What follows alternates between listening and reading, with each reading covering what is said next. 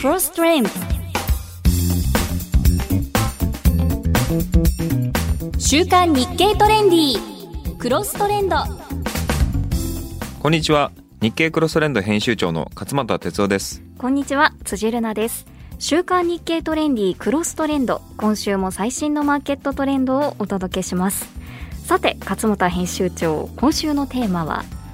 前半は最新トレンドをチェックするウィークリートレンドキーワーズ。そして後半は逆襲のシェア。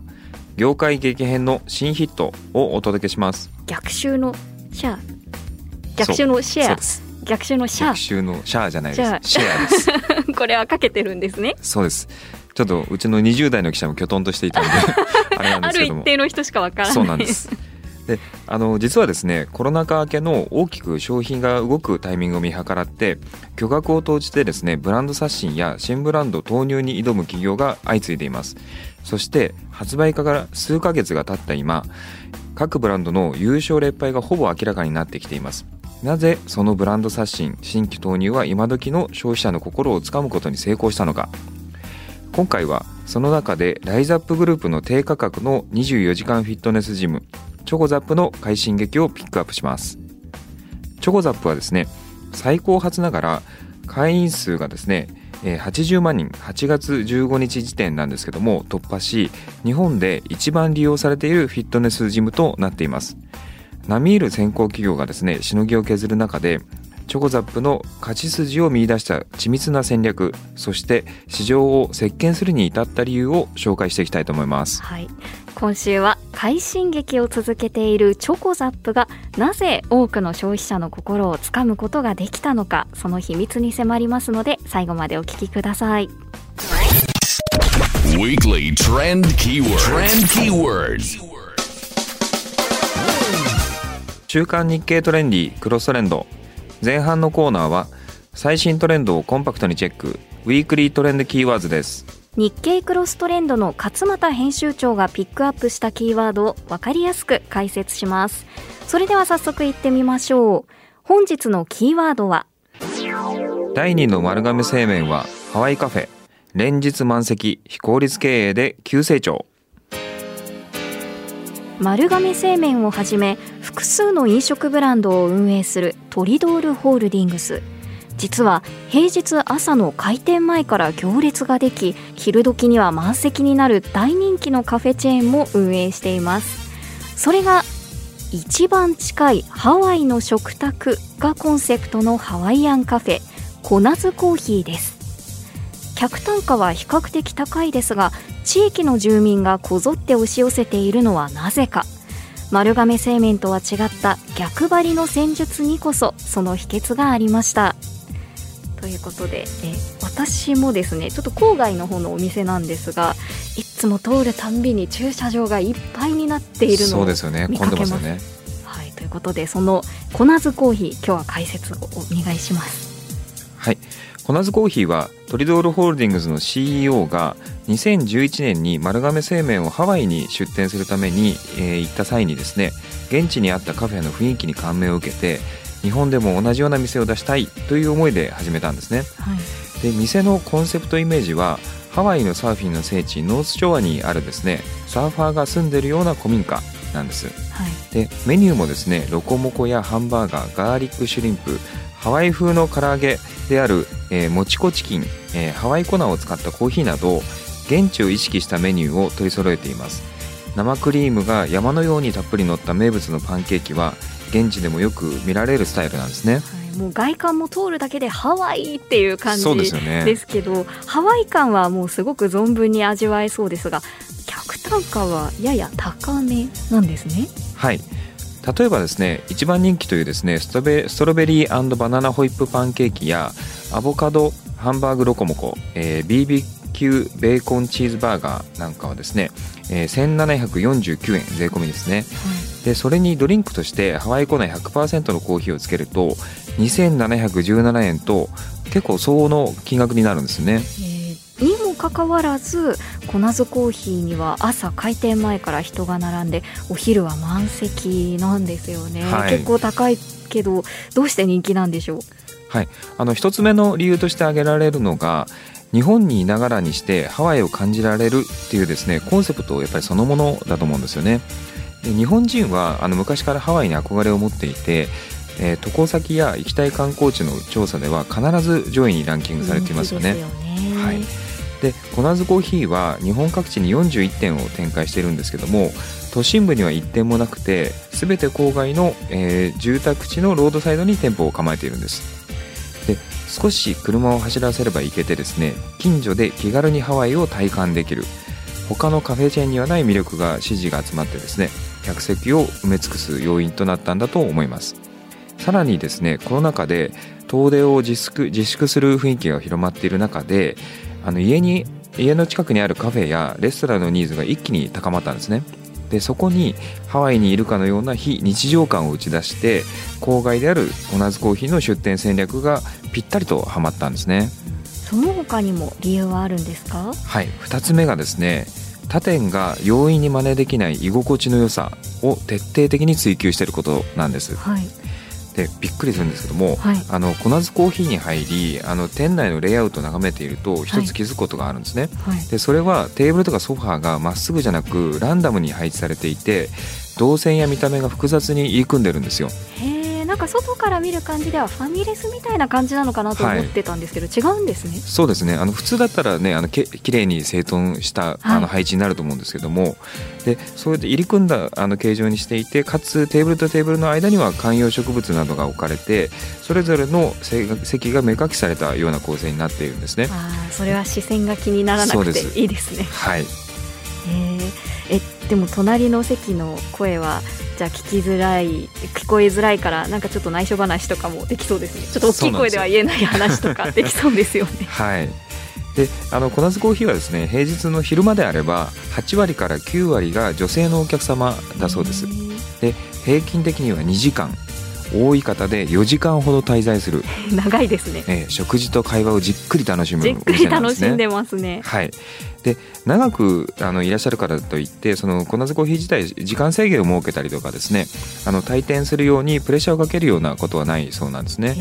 へで回転率を重視する一般的な飲食店とは逆行するやり方なんです。でけれどもその非効率とも思える方針によって女性は安心して好きなだけおしゃべりを楽しめる。これがメリットなんですよね。ーでも4時間いるってことは相当居心地がいいってことですよね。そうですね。すごい伝わりました。ではコナズコーヒーの今後の予測は？はい、トリドールホールディングスの、えー中長期経営計画ではコナズコーヒーを28年度には100店舗体制にし第2の丸亀製麺を目指すとしています。どんどん増えていくんですねそうですねあのこれからもあのこういうニーズっていうのはあの、まあ、コロナ禍が収束しつつある中でもあの広がっていくあの面があると思いますんでコミュニケーションを大事にした飲食店、えーカフェここはあの一つ注目の市場じゃないかなと思います。はい、以上ウィークリートレンドキーワード第2の丸亀製麺はハワイカフェ。連日満席非効率経営で急成長をお届けしました。後半は逆襲のシェア業界激変の新ヒットを紹介します。K Trendy. クロストレンド週刊日経トレンディクロストレンド。後半は逆襲のシェア業界激変の新ヒットをお届けします。面々と歴史が続く老舗ブランドのリニューアルそして新規に立ち上げたブランド。コロナ禍明けの多くの消費が動くタイミングを見計らい巨額を投じてブランド刷新や新ブランド投入に挑む企業が相次いでいます。そして今各ブランドの優勝劣敗がほぼ明らかになっていますがなぜそのブランド刷新新規投入は今時の消費者の心をつかむことに成功したのか。その中でライザップグループが昨年2022年7月に開始した低価格の24時間フィットネスジムチョコザップの快進撃をピックアップします。では、えーチョコザップの快進撃の秘密、えーご紹介いただきたいと思うんですが実は編集長も？はい。入っています。だけど？1ヶ月以上行ってないです。ということなんですはい。ね。行きたいと思います。はい、はい。解説をお願いします。はい。えっと、チョコザップがですね、えー、23年5月までに集めた会員数が実に55万人なんですね。でかつ23年の8月15日時点で会員数が80万人を突破しました。これはですね、えー業界最大手と言われていた、えーエニタイムフィットネス、えーが74万 ,4 万人と言われていてでカーブ数もですね77万人というふうに言われているので、あのー業界1位に躍り出たというふうに言っていいと思います。この業界1位に躍り出るまでにあのわずか1年前後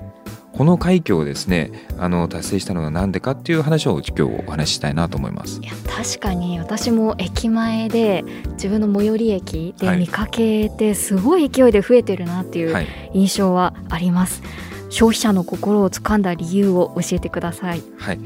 まず一つがですねフィットネスジム業界がですね長年守ってきたビジネスモデルの定石をいわばガン無視した点が新しいんですよね。ガン虫例えば、例えばですねえっと、料金が今まで5000円からですね1万円程度という設定が多かったと思うんですけども、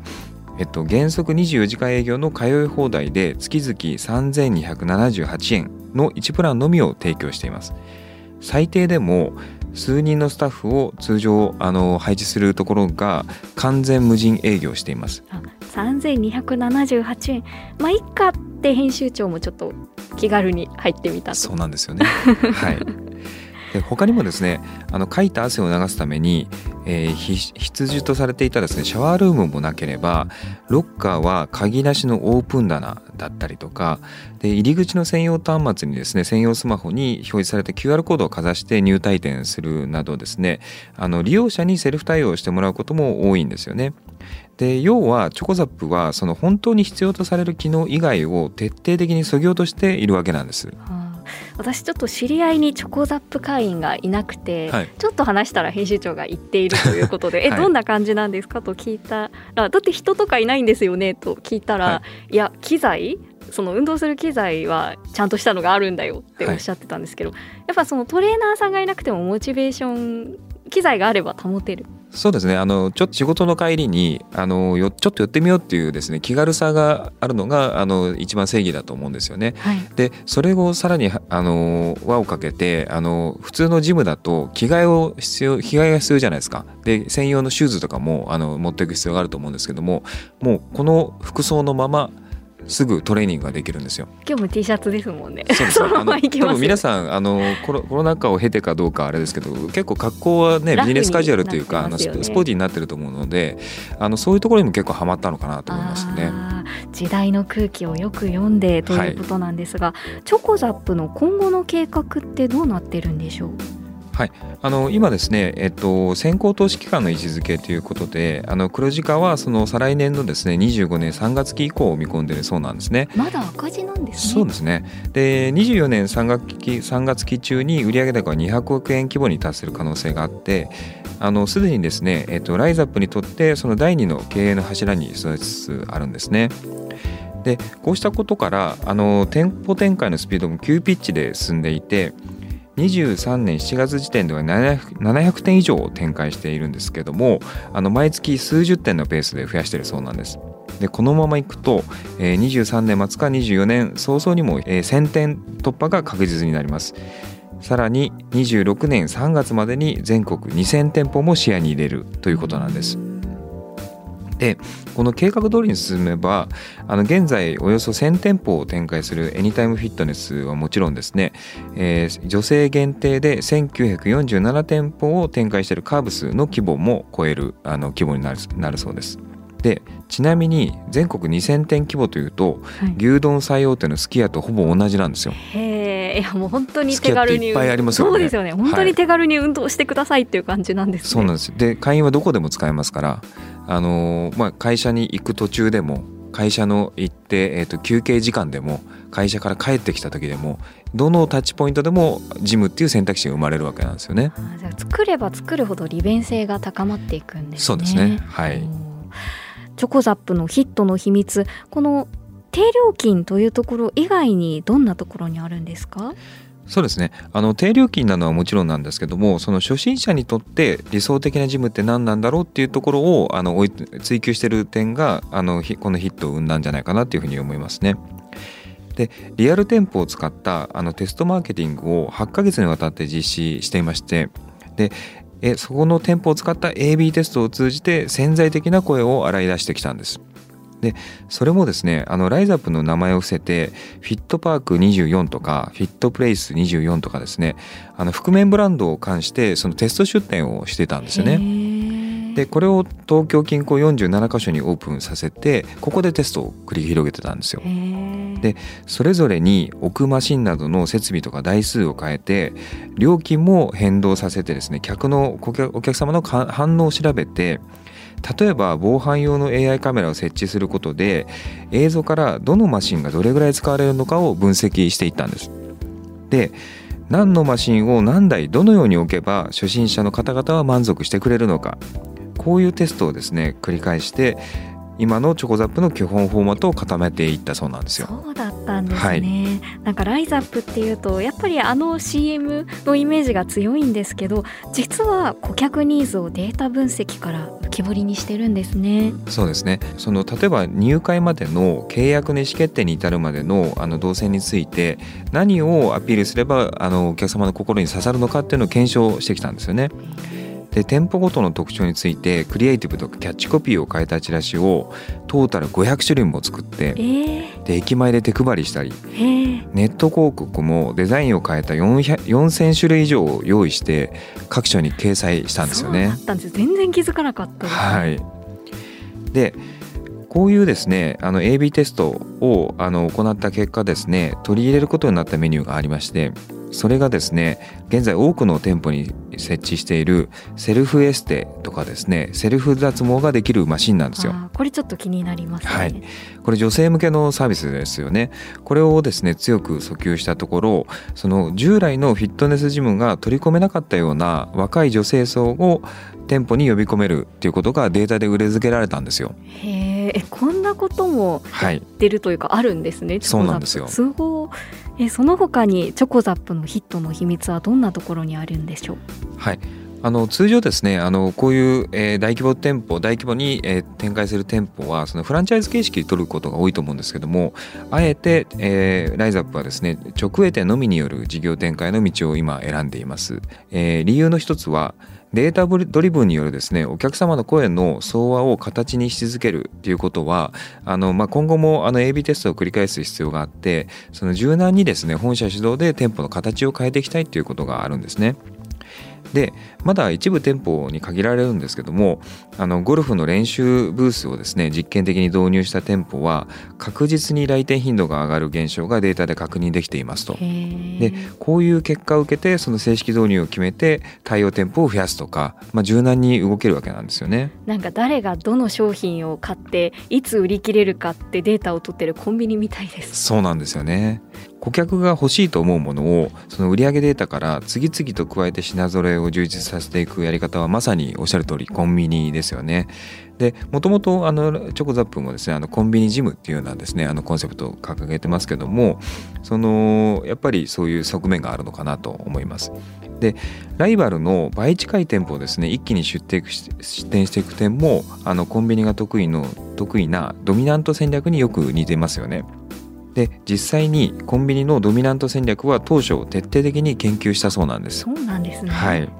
とはいえですねあの競合もチョコザップの快進撃を指を加えて眺めているだけじゃないですよね。でライザップもその当然反撃される可能性を認識していてライバルの追従を許さず盤石の地位を確実にするために次の一手を打っているんですね。次の一手とは？はい、でそれがですね健康に関するあらゆるライフログデータを集めてこれを一元管理してチョコザップでの体験にフィードバックするっていうアイデアなんです。でデータをきっかけに隙間時間で頻繁に来店したくなる提案を積極的に仕掛けていきたいっていうふうに語ってますね。編集長仕掛けられますよそうですね。足が遠のいているどんどん仕掛けてほしいですね。はい、足しげく。通えるようにはい。きっといろんなデータを集めて新しいサービスが生まれそうですはい。日経クロストレンドでは逆襲のシェア業界激変の新ヒットというテーマで全6回掲載しています。他の記事もぜひご覧ください。週刊日経トレンディクロストレンド。今週は逆襲のシェア業界激変の新ヒットをお届けしました.クロストレンドおしずーずチェック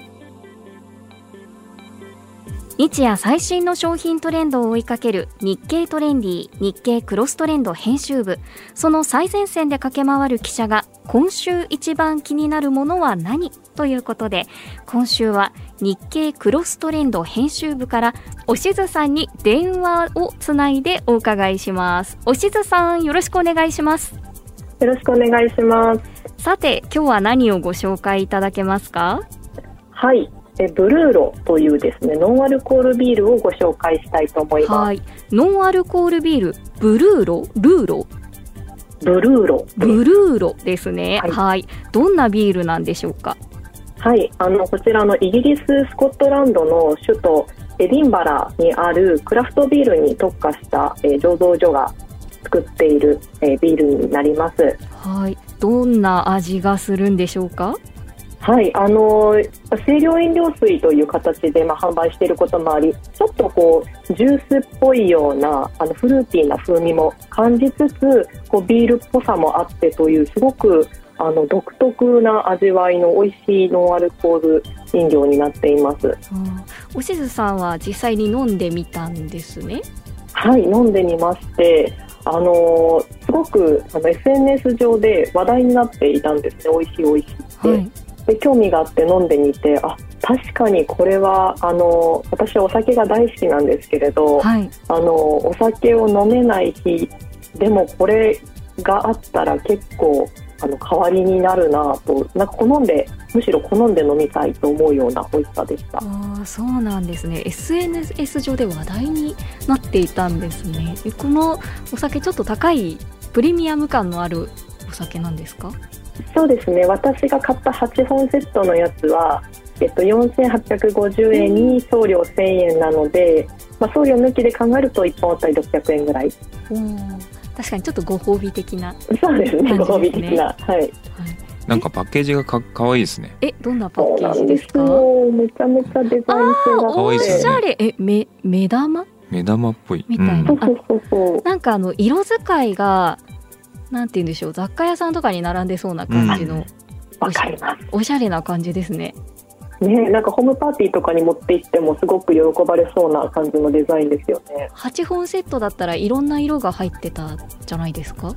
えっと、私が買ったのがリバリッチという今年1月にオープンしたあの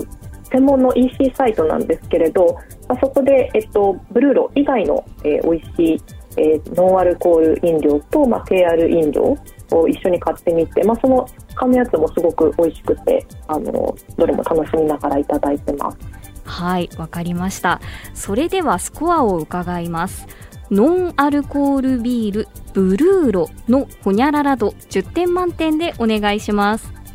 はい、えーお酒を飲みたい日も飲まなくていい日も楽しめる度、えー10点でお願いします。ノンアルコールビールなんですもんねはい、編集長もお酒好きですかはい大好きですおありですかこれ これ飲み飲んでみたいなと思いまして、はい今ポチっちゃいましたあ、えー、収録中にですか？わかりました。じゃあまた感想を教えてくださいね。えー今日はおしずさんにノンアルコールビールブルーロをご紹介いただきました。おしずさんどうもありがとうございました。はい、ありがとうございました。クロストレンド今週の週刊日経トレンディクロストレンドいかがでしたか？すぐに使える旬なキーワード来週もお届けします。さて勝俣編集長お知らせしたいことがあるということで。はい、えー、23年のですね9月27日と28日なんですけどもあの日経クロステック、えーという媒体がですね、えー、と主催するあのイベントがございます日経クロステックネクスト、えー東京2023というイベントなんですけどもこちらの東京国際フォーラムでですね開催しておりますのであの一部セミナーはですね事前登録あの必要なんですけどもあのぜひ情報をチェックしてですねご参加いただければなというふうに思います。はい事前登録をするとセミナーなどがはい。聞けるということなんですが、具体的にはそのクロステックはい。の行くと何がわかる？あの我々のですねあのメディアも参加していまして、えっと、例えばですね日経 BP の歴代編集長が予測する日本の未来そして提言というですねへー。素晴らしいセッションがございますので、ぜひ来てほしいと、9月27、28はい、ですね。の。2日間になります。はい、ぜひ皆さん足を運んでみてください。はい、週刊日経トレンディクロストレンド、それではまた来週。お相手は？日経クロストレンド編集長の勝俣哲夫と。辻るなでした。クロストレンド